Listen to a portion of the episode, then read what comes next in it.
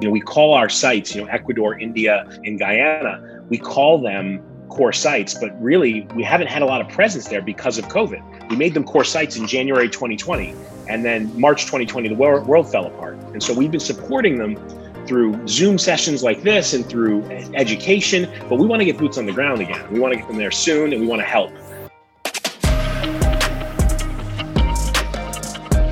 Welcome to 20 Minute Health Talk. I'm your host, Rob Hoyle, and today our show might sound a little different to you because we have a guest zooming in from Ecuador. She is Shari Jardine, and she's a member of the Center for Global Health. We also have the director for the Center of Global Health, Dr. Eric Cioe-Peña, and we have our co host, Brian Donnelly. So, why don't we jump right into Shari? Tell us what's happening right now in Ecuador.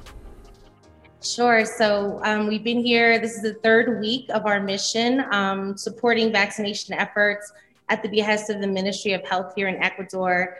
Um, the Ecuadorian staff here have been vaccinating for the past two months tirelessly, um, and so they've been very uh, exhausted. And they requested our help to come here and kind of give them some relief um, and relaxation. So essentially, a vacation or kind of some time off to catch up on their other administrative duties, such as seeing patients, et cetera. So we've been here uh, vaccinating in two clinics um, in Quito, Ecuador, uh, providing that support uh, with boots on the ground. That's great. And you're in a classroom right now uh, in, in Ecuador. And yeah, so, so one of the vaccinations pods we're supporting is a school. So I'm here in a classroom setting. Great. And, and Dr. Cioe uh, Pena, just tell us why it's so important for Northwell to take this initiative and to be helping out, especially in areas like Ecuador where the vaccination rates are so low. Yeah, so, you know, um, it, it is vitally important, as you said, Rob. You know, um, the uh, vaccination rate in Ecuador is still under 10% um, for fully vaccinated, and, and they are essentially living what our nightmare scenario was, right? Which is we're 16 months into almost 17 months into a pandemic and and they're still facing surges. Uh, Quito, the week that I was there, which was the first week, was opening a new COVID hospital. Um, so imagine, you know, having to go through a third major peak um, as a as a health system right now in the middle of the summer 2021. It's it's a it's a situation that we don't want to see anywhere. Um, and and it, and not only for the selfless reasons that this is the right thing to do and that people should have you know access to the vaccine but it also keeps us safe at home. Where you know we're seeing all of these variants get thrown out from countries that haven't had vaccination rates that are high. Um, and our concern is that eventually one of these variants is going to be able to dodge the immunity of the vaccine. And that will spread very quickly. Like we said you know um, I, I, think our ceo of our health system says some people consider chinese uh, china around the world. We consider it uh, you know a 12 hour plane ride away Right. It really is a small world when you think how connected we are. Somebody can get on a plane and be right. You said in JFK in in you know a matter of hours. Um, tell us, Dr. Um, Cioe-Peña, why you got involved, and you've been involved in this for a long time. Tell us how you got your start. Yeah, so I I, um, I started you know as like a, a pre med student, just very interested in HIV and AIDS and interested in the you know the mechanisms of how HIV worked. And it wasn't until I really like kind of looked up and looked at the world and saw what's happening in COVID happening in HIV, you know, years ago, which was that it was a chronic illness in the states, something that was dealt with with medications very effectively, but was still a death sentence in in the rest of the world and especially in the global south. Um, and we're seeing that again right? We're seeing that with COVID now, where COVID is, you know, in the post-vaccine era, COVID is a nuisance. It's a ha- you know you'll have to isolate, you'll have to contact trace, but the risk of you dying from COVID or the risk of you going to the hospital from COVID is minuscule now after the vaccine. Um, whereas in the countries that haven't received the vaccine yet, it's still a very real threat and and and potentially um, could be a death sentence for even the youngest and healthiest among us. And so um, it's it's a reason um, it's the reason that inspires me to work on this. And I think um, uh, it, it, inspires a lot of the people that are doing global health right now. When you talk to the teams that are down there, if you talk to Sherry, um, you know the the the teams are inspired by writing this inequity and and making sure people have access to quality healthcare. And, and so, Dr. Cioe-Peña, yeah, how do you bring that to Northwell? 2019 is when you launched this program. You know, what was that process like, and you know, how much has it grown since then? Yeah, so the Center for Global Health is a, labor of love, and it, and it really is. It's a center that that grew out of a need, and it grew out of. Um, it started as a you know the tip of the spear or the iceberg was um, safety and security for Northwell staff, especially the residents and students that were traveling. Um, and out of that, what we discovered was this is something that that that our employees are doing um, on their own uh, without coordination, without you know system-wide support, um, all over the health system. And imagine what we could do if we coordinated it, if we supported it, if we organized it, if we focused it. If we took all that energy and, and met with three or four core partners in different countries and said, how do we move the ball forward for you guys? How do we get this to be more than just trips, but real development, real bilateral education and cultural exchange? And you know, I think we're we're all better for it um, you know the the types of longitudinal programs that the center focuses on really enriches the lives of our employees as much as it enriches the lives of of the host countries and those that we serve you know, one of the folks we have down, we had down there, uh, Emily Fawcett is a nurse from Lenox Hill, and she has an extensive history with mission trips. Like you said, now she has a place to funnel that energy here at Northwell with the Center for Global Health. Sherry, can you tell us about uh, how you got involved with this mission here in Ecuador right now? Is this uh, your first mission, or is this something that you've done before? Well, this is something that I've done before. Um, so I, like Eric, have been uh, in the public health sphere or global health sphere for many years. Um, I actually lived and worked in Haiti um, between 2015 and 2016, working under the auspice of the CDC. So I'm very happy to be here, happy to provide this level of help and support. Um, and folks on the ground are just super grateful um, and pleased to to get you know assistance. They really needed needed some some rest. So tell us, you know, what has been the reaction? How long have you been there and, and what has your experience been like? Sure. So I arrived, we all arrived here on um, Sunday evening. And so this is our third day vaccinating. As I said, I'm part of team three. I'm the admin lead here. So the reaction overall has just been, you know, happiness. Um, people, even though there's a bit of a, a language barrier with some of us, um, I don't have Spanish fluency. I have French fluency and very little Spanish, but I understand a lot. Um, and you know, just people expressing gratitude in you know very humani- humanitarian ways. You know, kind of doing fist bumps, elbow bumps, taking pictures with us. Um, you know, just expressing their gratitude for us being here. So it's been great. Um, we were even stopped in the hotel this morning and asked, you know, about, you know, why we're here. We're all wearing Northwell polos and, and, you know, what we're doing down here. And, you know, it was a, a group of gentlemen sitting at a table and they just, you know, wanted to express their gratitude and, you know, appreciation for our presence here. And so, just a little while ago, uh, I think back in May, you sent support to India. Tell us a little bit about how you helped out uh, in India, how the Center for Global Health was able to help there. Yeah, so the Center for Global Health basically and all of Northwell, we're, we're working with the Indian Ministry of Health um, through a partner um, uh, named AAPI, which is the, um, the uh, American Association of Indian uh, Physicians of Indian Origin um, which um, which was coordinating a relationship between Northwell and the Ministry of Health um, to provide supplies. Basically, you know, the big thing in India during the COVID uh, peak there recently was oxygen. Oxygen was the was the most uh, needed and most scarce resource, and so Northwell coordinated the donation of. Uh, over $300,000 of, of oxygen generating supplies, including oxygen concentrators. Uh, we donated over a million um, KN95 masks for personal protective equipment to staff, um, and really ramped up our support um, in, a, in a time when our partner was saying, you know, we can't get these supplies. Even if we had the money to, to, to buy them, um, we can't find them anywhere. Can you please send us them? And it's very rare in global health that sending supplies is the right choice. A lot of times, local markets can can support those those uh, purchases, and really, we should be using local markets. But COVID has done some really weird things to the global market, and um, and there are things that are really hard to per, uh, to buy. You know, for instance, right now, syringes uh, to, to give the vaccine is one of the scarcest supplies in the world. Um, you know, maybe even become more scarce than the vaccine itself. Um, and and uh, you know those things are are why it's important to have partners that are on the ground working because when they ask for things and they need things, we can help them uh, in a much more expeditious fashion than we would had we just kind of come and said, "Oh, we want to help India." The fact that we have a site there that we're working with a group there really um, really expedited that that uh, that donation. And so, uh, where where did that uh, partnership begin with that particular organization that helps you to to funnel those supplies uh, recently? Yeah, so I mean, you know, the main the main um, I think.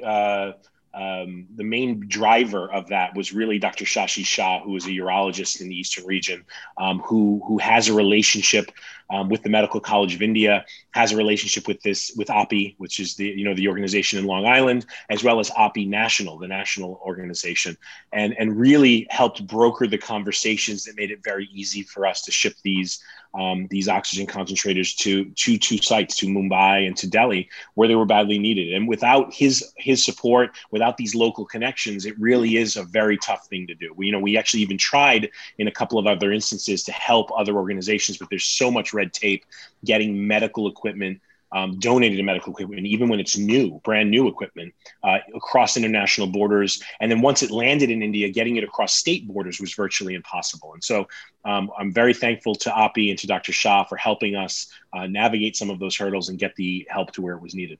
There must be a lot of examples like that uh, with your center. I'm curious, you know, how many Northwell employees do we have uh, involved with this, and you know, how are they all working in that way to to connect us in that with local partners? So, so right now, the center itself has a staff of three, um, and so we're we're working on a shoestring. Um, but we have um, we have just as many uh, volunteers. So we have volunteer interns that are working with us, and we have three of those. Um, and then we have hundreds and hundreds of employees that have volunteered time, that have uh, that have signed up saying, "I'll go on trips for you." Um, you know, Northwell actually decided uh, to, to support these missions, and, and we've, we've actually paid clinical time to our staff for this trip. Um, but but most of the staff that we ask, they, they're using their own PTO, they're using their own vacation time to donate um, their time to come and help these missions. And you know, the dedication of our staff members, um, you know, be it a, a respiratory therapist, nurse, uh, doctor, resident, medical student, Eh, you know, and, and everyone else, and every, all the other professions that make up our health system, everyone is willing to help. Um, everyone is generous with their time and with their their resources, and and we're very thankful. the The employee generation, the employee drive for for India raised over forty thousand dollars in a month. Um, so we, we have an incredibly generous employee base. That's awesome. And I'm curious, how does um how do um Northwell employees? There's 75,000 employees at Northwell Health. Uh, maybe a lot of employees don't know about this. How do employees uh, sign up to become volunteers? So if they uh, go onto any Northwell computer and type in Center for Global Health, um, we have an intra intranet page um, that has the employee global health interest form. They click on that, fill out their information, and we will we will reach out to them. Um, we're building out a, a, volunteer management database. We're going to ask a lot more specific questions, and um, we're going to know where people have traveled before, what languages they speak, and when opportunities come up, we're going to just start connecting employees to opportunities. And uh, and we really hope that this will help build out. Um, you know the presence at our core sites. You know we call our sites, you know Ecuador, India, and Southern, uh, excuse me, Ecuador, India, and, and Guyana. We call them core sites, but really we haven't had a lot of presence there because of COVID. We made them core sites in January 2020, and then March 2020 the world, world fell apart. And so we've been supporting them through Zoom sessions like this and through education, but we want to get boots on the ground again. We want to get them there soon, and we want to help. And right now, the number one thing to help with is COVID. So we want to help with COVID, bring our experience and our expertise to the to these areas of the world, um, listen to what they're doing, um, and uh, and then and then build out the relationships from there. Yeah, and I'd love to hear more about that. You know, you had plans in place, obviously, in these core sites. COVID hits. So then, you know, what's the reaction? How did you maintain those relationships, and and what did you do? Sherry, do you want to tell them a little bit about say, psychiatry? A part, sure. A large part of the maintenance of those relationships took place, obviously, virtually, um, and it was through um, three different programs. So in India and in Ecuador, we've embarked on a telepsychiatry, excuse me, program. So telepsych program um, using Zoom and our Northwell residents to provide um, psychiatry consults for folks in country. Um, and really the, the quickest is a reduction in wait time. So within both uh, instances, the wait for a psychiatry consult would oftentimes be, you know, two to three months. And with our program, we've cut that down to about two weeks. Um, so that's the support that we've been providing in Ecuador and India virtually throughout the pandemic. Um, and then additionally, um, in Guyana, um, their needs were around nursing leadership training. And so we've we won a small grant to support that work as well. And we've been providing nursing leadership education virtually. Um, we had a nursing leadership basics workshop that was attended by over 30 um, members of the Guyana Ministry of Health and our partner, um, GPHC, which is the Georgetown Public Hospital Corporation. Um, and that took place in May. And we have two more workshops coming up in September and December, through which um, our, our partners will be able to attend nursing leadership basics through the Institute for Nursing here at Northwell, uh, partnered with Lynette Woolford and, and others at the, the IFN. Yeah, Dr. Cioe-Peña, can you can you talk about uh, the the position that you know your team is in. Obviously, in the United States, we were the first to have vaccines accessible. Uh, now, spreading that across to our core countries and to you know other countries in the world. You know, what is that responsibility? You know, how do you see that? Yeah, I mean, we we have an enormous responsibility. I mean, we we've essentially the reason why vaccine is scarce in the rest of the world is because the European and U.S. Con- you know the northern country, global North countries have bought all of the vaccine for their own citizens and and there's limited production and and and so there's inequity in in the in the rollout of the vaccine and and so even though i have i have a four year old and a six year old and even though i'm very excited that children will eventually be vaccinated hopefully this year in in this country um, we still have healthcare workers in sub-saharan africa that haven't been vaccinated um, and as a healthcare worker who had to work unvaccinated against COVID, um, I don't want that on any. I want any of my colleagues to have to experience that for any seconds longer than necessary.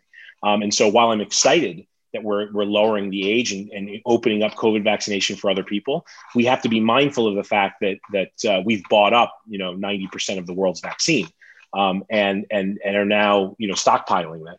And, and, and I think one of the reasons why it was so important for the US to announce that they were going to donate 500 million doses of vaccine is because it, it is necessary. We need the generosity of the Western G8 countries in order to protect the Western G8 countries and to do the right thing for the world which is vaccinate healthcare workers, vaccinate those at risk of dying that have, you know, that are that are um, with chronic diseases and and and or or, or older older age, and um, and continue the rollout, the phased rollout that we did in the, here in the states, not blind to the rest of the world's need, because we are all connected, and it and it's not going to keep us safe if we're allowing it to run amok in other countries.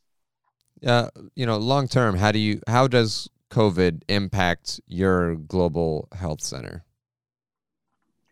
I mean, it's it's it just it magnifies inequity um, the same way HIV did. Um, it's it's going to um, it's going to be the main thing that we do um, for a, at least a couple of years. Um, hopefully, only a couple of years. Honestly, I'd like to get back to just regular, you know, regular great public health things, which is like reducing infant mortality and maternal mortality and all the other challenges that we have right now as as public health practitioners that work globally. Um, but but uh, no, COVID's changed the game. It's it's it's put a big magnifying glass on a lot of things, from supply chains to purchasing power to sharing of technology and intellectual property, and uh, and it's really shown where the gaps in the social nets exist, and we're seeing that. We're seeing that uh, firsthand. We always like to end on a positive note, so I want to ask each of you what gives you hope, what gives you optimism, optimism going forward, and we'll start with you, Sherry. So for me, I think that um, human ingenuity, right? I mean, I think we saw it uh, come to bear during COVID and how fast the vaccine was developed, right? This effort um, worldwide to to bring hope and and end something horrible that that we all were contending with over the past 15 months um, I'm extremely hopeful um, that, that I think COVID has taught us that when we all come together globally, um, we can accomplish great things in the fields of health um, and, and public health and community health and you know supporting vulnerable populations and all of those things and human suffering. And so I'm really excited um, for the work that that lies ahead. Yeah, she she took the words right out of my mouth. I mean, I I am so um, proud of how, as a community, we have responded. There, you know, we, we, can focus on the mistakes and things that went wrong, but um, we have seen the best of people over the last 18 months and and and the best of people every day despite being tired despite not wanting to deal with it anymore despite wanting to take care of any disease other than covid um, people have been showing up. And even after going through the hell that we did as a health system, we had over 200 people sign up to go do it again in Ecuador. And that is tremendously inspiring and makes me want to come to work every day. Well, Dr. Cioe-Peña and Shari, thank you so much for joining us on 20 Minute Health Talk. And for all you listeners who tuned in, thank you so much. Stay safe and have a great week.